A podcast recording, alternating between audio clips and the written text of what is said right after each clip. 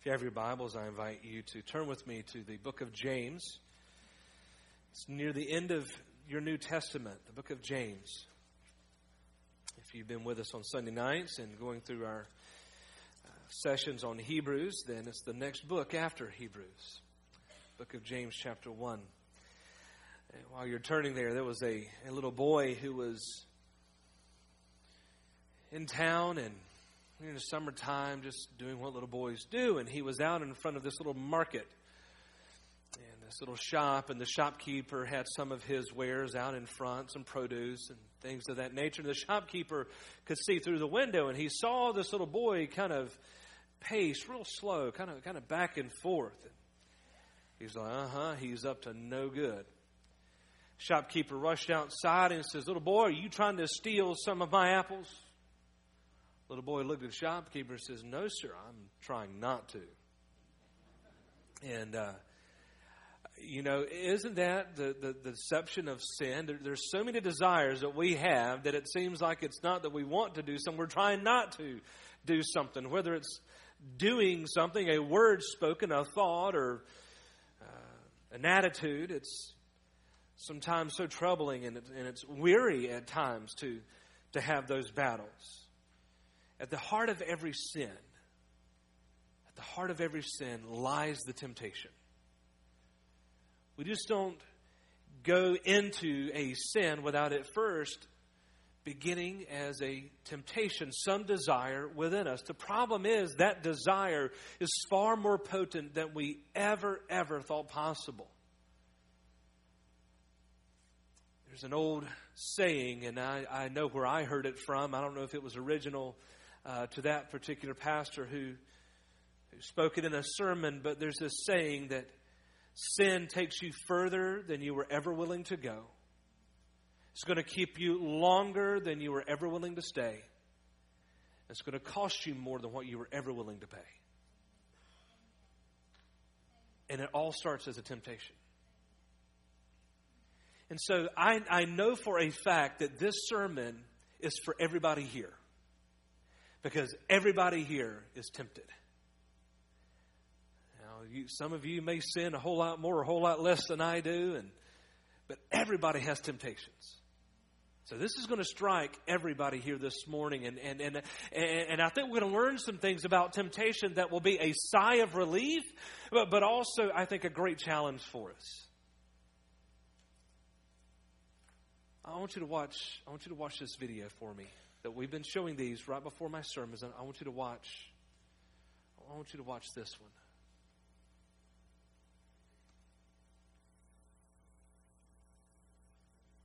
Yeah, we we got to have sound with that, or else it don't. It just it just not it just doesn't have the same effect. I sound good, I smell good, and I look good. Just when you think you've had enough of me, I draw you back in. Think you can break free from me? Don't be so sure. I am singed. It's beautiful. It's temptation. It looks so appealing, no matter what it is. And you, sometimes we have that feeling like we just we can't break free we feel like that we are already just in a temptation, we're in bonds. I'm here to tell you this morning that you're not. But we're also going to look at and learn some lessons about what temptation is all about. So if you have found James chapter 1, let's begin reading in verse 12. Would you stand together with me? We're going to read 12 through 15 and let's just let's just honor the Lord. That's why I like to stand when we read the word of God from the English Standard Version, verse 12 Blessed is the man who remains steadfast under trial, for when he has stood the test, he will receive the crown of life, which God has promised to those who love him. And let no one say that when he is tempted, I am being tempted by God. For God cannot be tempted with evil, and he himself tempts no one. Verse 14 But each person is tempted when he is lured and enticed by his own desire. And then desire, when it is conceived, gives birth to sin. And sin, when it is fully grown, brings forth death. So, Heavenly Father, um, I, have written down a lot of stuff, and, and I have marked through some of it. I've wrote down other things, and I've, I've just I have been spoken to this week, and God, as as you have just allowed me to just immerse myself in this text, God, I, I just pray that I could emerge with some words that would that would bring uh, comfort and encouragement, and and and but also warning. But Lord, let my words be a distant second to your word that's just been read. Father, this is your inspired word. There is no error. You did not make a mistake. This is your word. So, God, I pray that it would do its work and have its impact in our lives this morning. Father, may you just anoint this, uh, this preacher this morning that I may speak what you would have me to speak. In Jesus' name, amen. You could be seated. Uh, this this well-known little text this has been preached i'm sure many times before you, you've heard a sermon on temptation it's been read from this text and they'll probably start right here at verse 12 problem with verse 12 is that verse 12 doesn't it almost kind of doesn't fit the, the, whole concept of temptation at least we don't think it does when we start reading it we, we start reading about this issue of trials but it's here for a reason and, and here's the reason why James is speaking to people who are struggling with some situations in life. And in chapter 1, the first thing he's going to talk about are trials. Trials, not a courtroom trial per se, but a circumstance or a situation in which you and I are facing and we need help. I mean, we need help bad. It could be a situation at work. It could be a situation in our lives with our, with our children, uh, with our marriages. It could be a situation of, of anything. And, and, and we have that great verse uh, in verse 5 but if you lack wisdom in your trials, you need to ask God and He's going to give it to you. And, and James is writing about how God is going to supply during trials. And then he says in verse 12, Blessed is that person who's going to remain steadfast. In other words, who endures. For when he has stood the test, he will receive the crown of life, for which God has promised to those who love him. And that's an interesting phrase right there, too, actually. Will receive the, the crown of life. It's not salvation. We, you don't work for salvation, but it's a reward. Why? And how? There's one word love. Love is the motivation. Love is the motivation for, for wanting to, to, to remain uh, steadfast. Lo- love for God is a motivation to stay strong even during temptation. So now you can see he's, he's going to kind of dovetail his whole discussion of temptation back to the issue of trials because they can almost seeming like they go hand in hand. That we still need to remain steadfast. And we can remain steadfast under temptations. But because he begins here in verse 12 and making this transition, a logical question will be well, well, are you saying that God is tempting me? Are you saying that this is coming from God? No, absolutely not. Doesn't come from God. That, that's, a, that's a resounding no. I think it's interesting that this writer here James, under the inspiration of the Holy Spirit, is, is kind of anticipating this question, not just from us, but from, but from the reader, from the very first reader, because in verse 13, let no one say when he is tempted, I am being tempted by God. He knows that that would be a logical argument, because if we are going to endure trials, and God does permit us trials, God does, He, he leads us through the, the valley of the shadow of death, so says the, the psalmist in chapter 23. And it would be logical to say, well, if he's going to lead me through trials, won't he lead me through or lead me to temptation? No. That's not of God. That's absolutely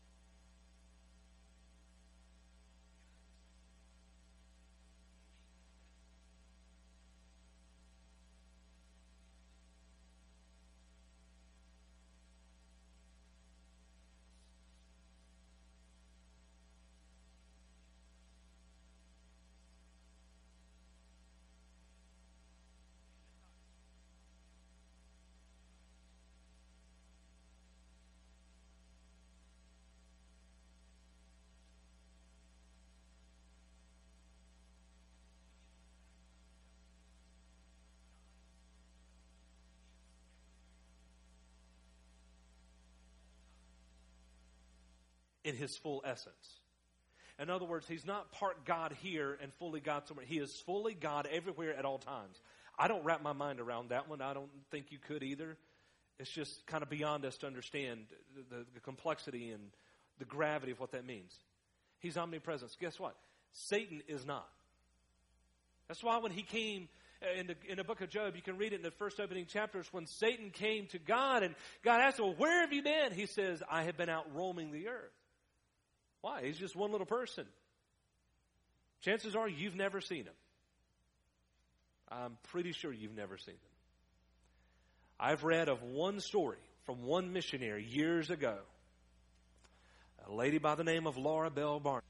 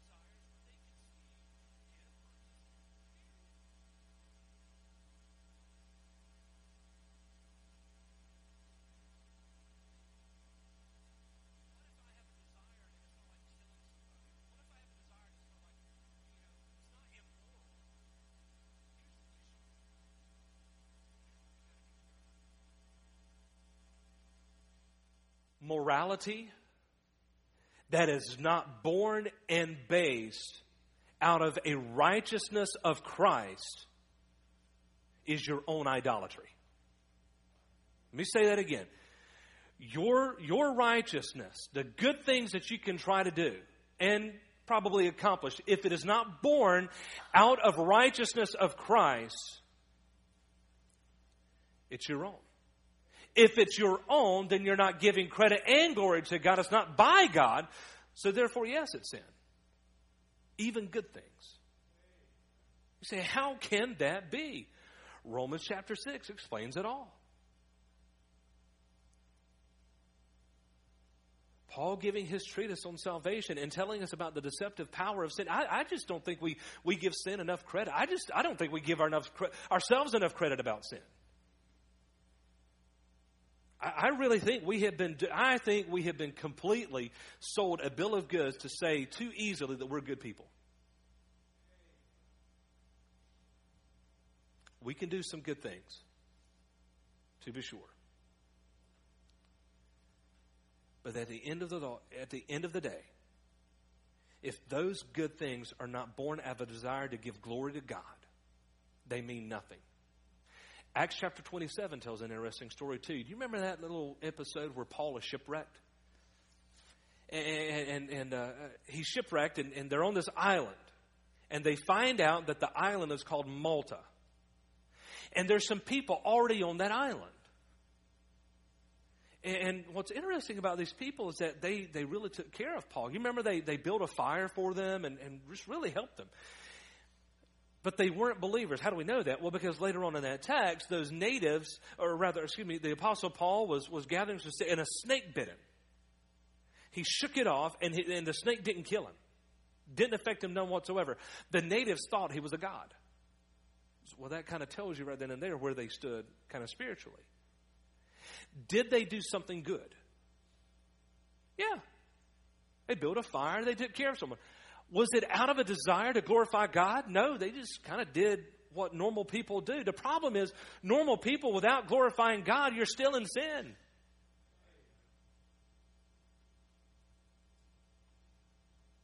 I, I promise you, I don't preach this stuff to make you feel, you know, cruddy. When I do preach this stuff, two things really happen. Number one, I realize who I really am, and it makes my idea, and not really my idea, but my understanding of God's grace explode. Because why He would even still choose to send someone to die for my sin? Are you kidding me? And not just to be, not just to be a sacrifice, but the final sacrifice. I'm telling you, if you're not getting uh, getting uh, our Sunday night messages, you're missing out on your own spiritual growth because that's exactly what we've been talking about. Why on earth was the sacrifice of Christ such a big deal? Tonight we're going to be in chapter 9, and you do not want to miss this one. If you want to understand the full sufficiency of what Jesus did on the cross, it's going to show you how big our sin was and why he did that for us. He first loved me. I didn't love him. Neither did you. Neither do you apart from Christ. And so James is saying, listen, there's no other alternative. Your desires will always produce sin. And then, even as a believer, my, my desires, if they're not Christ like desires, obviously it's going to be sin because it's just going to be appeasing me. All right? And then sin, when it is fully grown, brings forth death. Now, sin, that word is easy enough. It, it means to miss the mark, it means to violate God's standard. It's, you know, it's, it's an easy word to understand. But fully grown, now the word fully grown is actually just one word in the Greek. We have to translate it into two English words, which is not uncommon at all. Apoteleo. Apoteleo is this Greek word that's, that's translated to, to fully grown. It, it, means, it means not just fully grown, it actually means completed. It means, it means full circle. It, it means it's done. What is? Sin. not just sin, the effect. There's only one effect of sin. When sin is complete, it's going to kill you. That's it. When sin is fully completed, you're dead. You're dead. Paul says you were dead in your trespasses and sin. You're dead. Problem about being dead is ain't much you can do when you're dead. Amen. Apart from Christ. That's why that whole situation with Jesus and Lazarus. Do you remember Jesus? You remember Lazarus? He died. Jesus' good friend. Jesus wept. Do you remember? And they were complaining about Jesus. Why didn't you get, get here quicker? Well, he told them, because I'm about to glorify my Father in heaven. What did, G, what did Lazarus do to raise up from the dead? He prayed a sinner's prayer. Did he do anything on his back? No, he was dead. Jesus did it all. Paul says, You are dead in your trespasses in sin. The work of salvation is the work of God alone. That to me, after reading a text like this, to know that even my own desires, not Satan's, not God's, it is my desires. And the only thing that it can bring forth is death and the fact that God says, I will raise you to life. Are you kidding me? What love is this? What love do we see, even in a text like this that's talking about sin? That God would choose to say, hey, I love you still.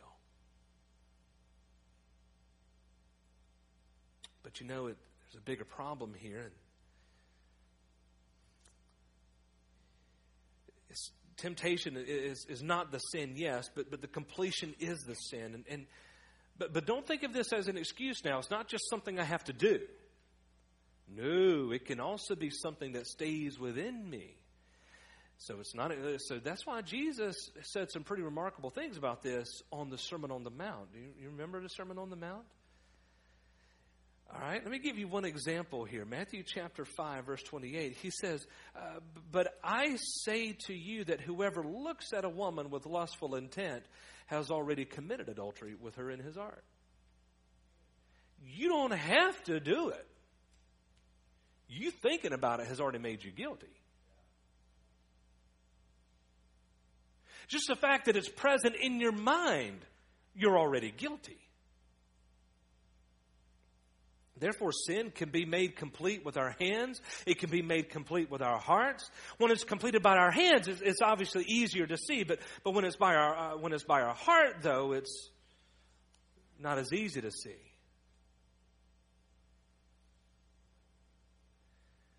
When it's fully grown, it brings forth death. Death is that little baby that emerges. Temptation is impregnated with it from the start, and there's no other logical result. My, my question is why do we want to maintain those desires that we know is just going to kill us? Why do we want to maintain those things in our lives? Why do we want to, listen, why do we want to keep joking about them? Why do we want to make light of the shortcomings that causes us to sin?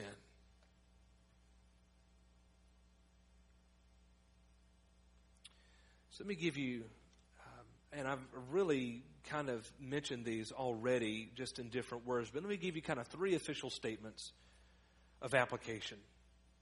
Something that you can take from this text, and I, I want you to, I want you to not only write on that piece of paper, but just kind of write it on your hearts as well.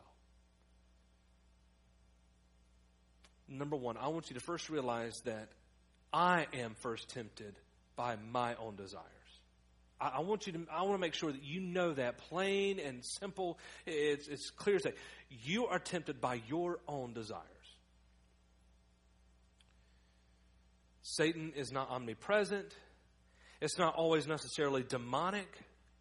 Not to say that it can't happen, but let, us just believe the Word of God first and, and just say that right here that, that my, my desires are my biggest enemy. They're your first culprit. So what do I do? Well, let's let's identify them. Let's identify them. uh, you don't need to do this right now, but maybe sometime today, maybe tonight or, or this afternoon.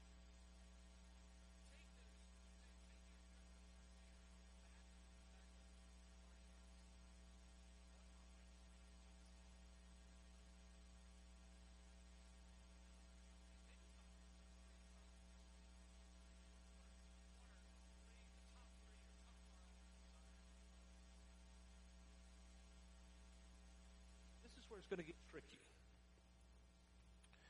Some of you may say, well, security. I want to be safe. I want to be healthy. I want to do. Okay.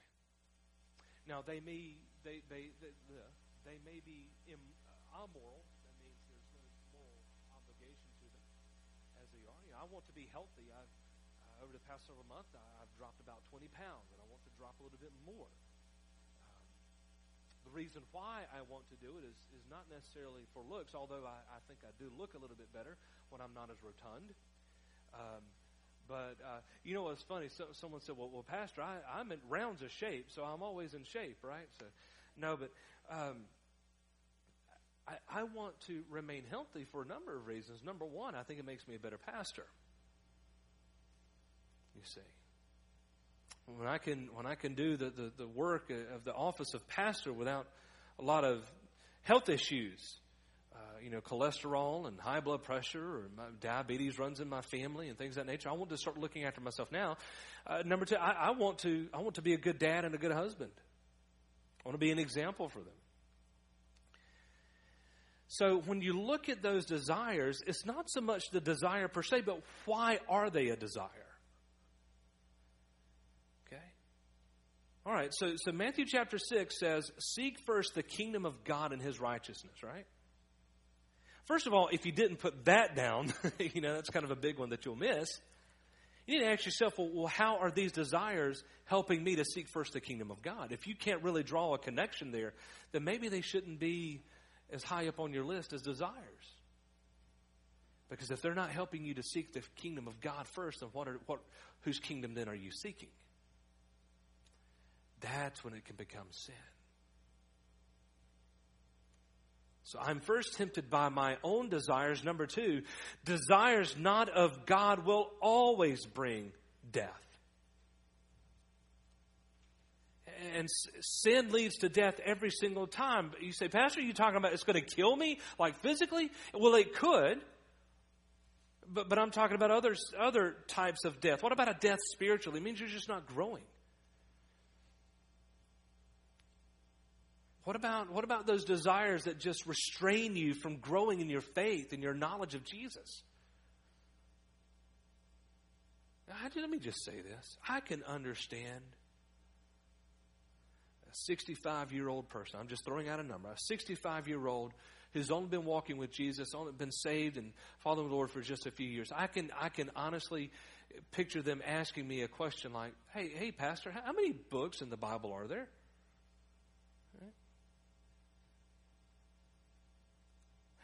But I cannot see for the life of me how someone who's 65 but following the Lord for 30 years doesn't even know how many books there are in the Bible. By the way, do you know how many there are? 66. Okay, very good. There's 66, so now all of you know. But it's inconceivable. It's inconceivable and can I get a little selfish with this? You know why? You know why it bothers me? Listen, I don't know it all. I don't. And one of the things I want in my life are people who've been following the Lord as long as I have and longer, but also know more than I do. You don't have to be a seminary professor or be in the pulpit for 40 years to know those things. I want you growing because you have something to offer me. And as I'm growing, I want something to offer who come behind me. There's that old song that, uh, how many of you ever heard of Steve Green? He was popular way back in the 80s, 90s. I, I lo- loved his music.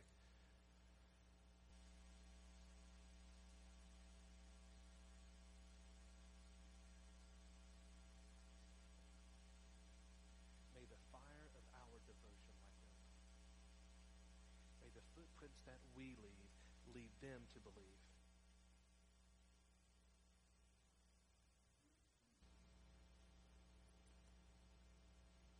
And we need to be growing.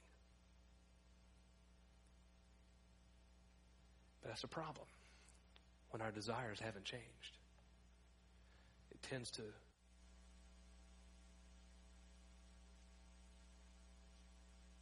means if your, your feelings are not as they as they should be. Can I tell you that's one of five big hiccups right there. It's getting Re- uh, reacting to something without taking a moment, take a breath, and, and, and thinking a little bit. Anybody else had that problem besides me? Man, I just, you know.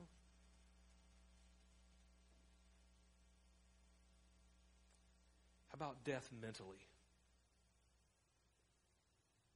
Death mentally. You know, in Romans chapter 1, Paul says that several different times that, that this particular group of people, he's describing individuals who just kept going into sin, into sin, into sin.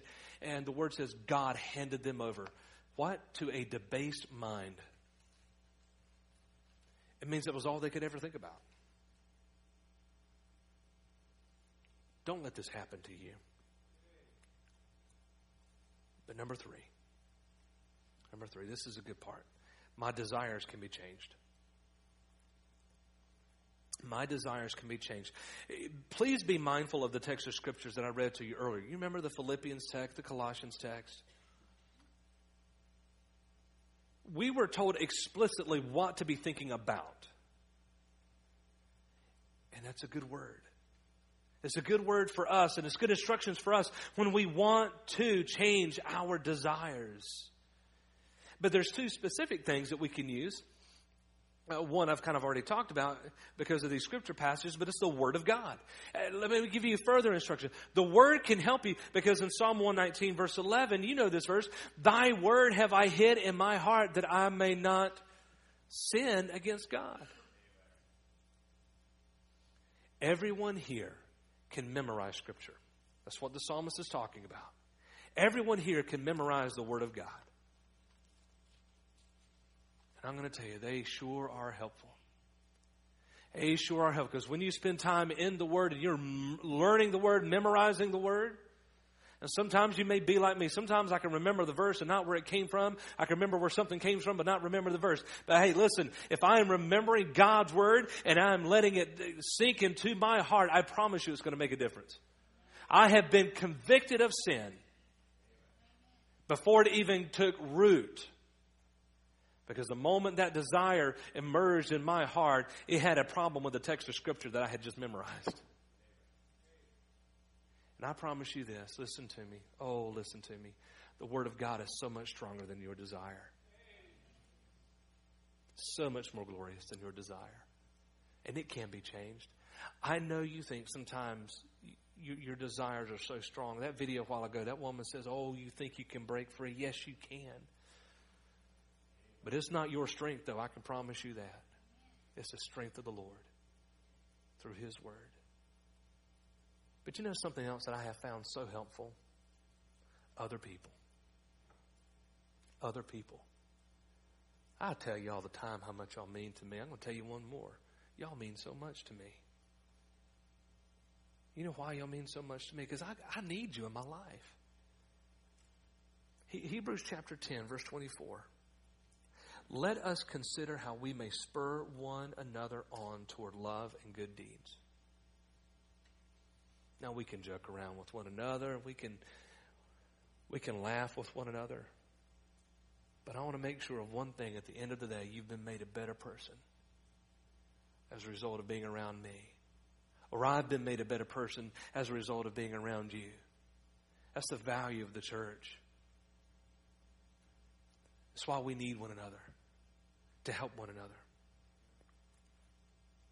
I hope that our victories will resemble that which was spoken of by Martin Luther. Someone asked him once how he overcame the devil, and this is how he replied. Well, when he comes knocking upon the door of my heart and he asks, Who lives here?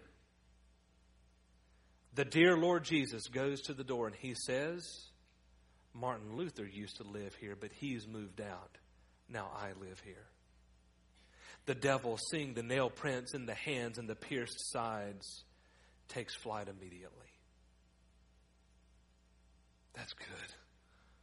Let me read that again. Well, when he when he comes knocking upon the door of my heart and asks, Who lives here? The dear Lord Jesus goes to the door and he says, Martin Luther used to live here, but he's moved out. Now I live here. The devil, seeing the nail prints and the hands and the pierced sides, takes flight immediately. It is surely good for every life and for every home to have Jesus as the permanent resident. Listen, not just for the devil, but for your desires. When those desires emerge in your heart, you remind your desires who lives here. You remind your desires of the heart that's full of Jesus and not, and not of that.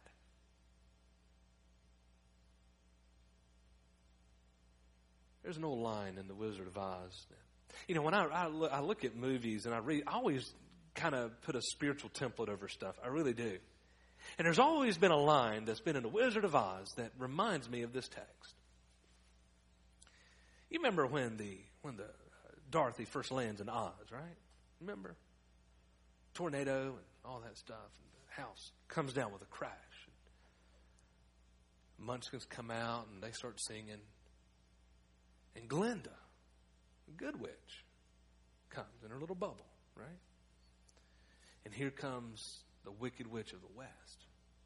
Black, green, oh, and just looks hideous. And she threatens Dorothy.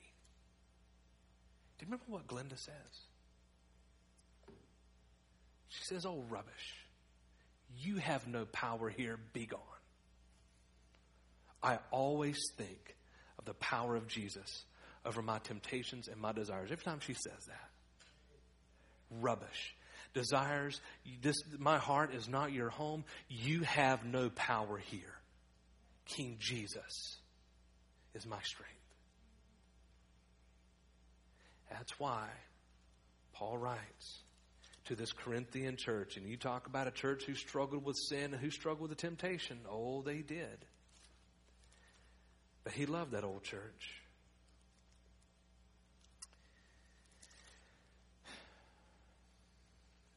He says to them, No temptation has ever overtaken you that is not common to man. In other words, you, what you are feeling is not something extraordinary.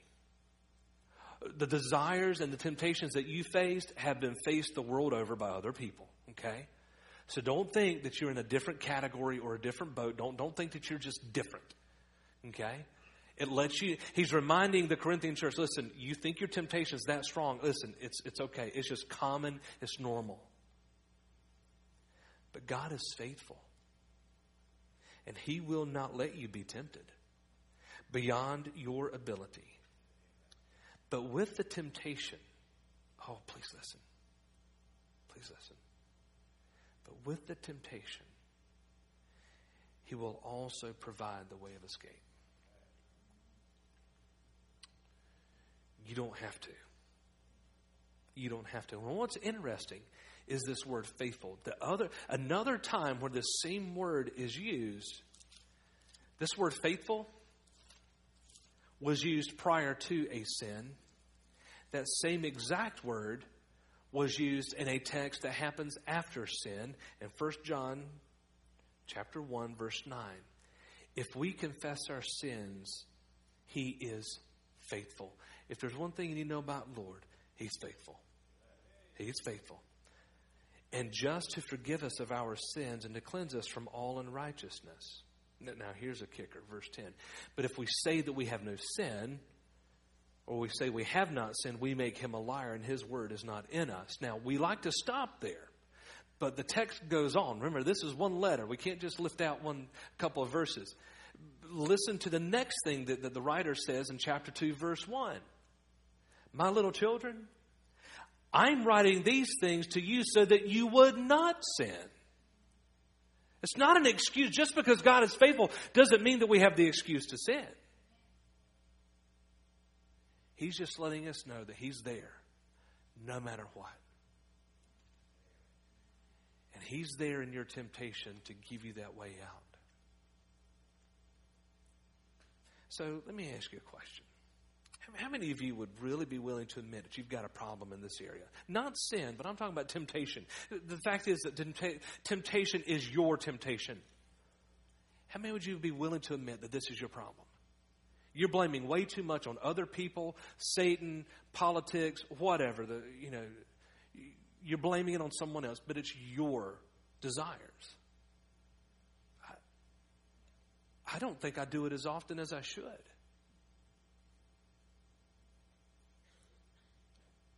But the question still remains what are those desires? Think about those things in your life that you really like to pursue. Are those the things that God would have you to pursue? The Word of God,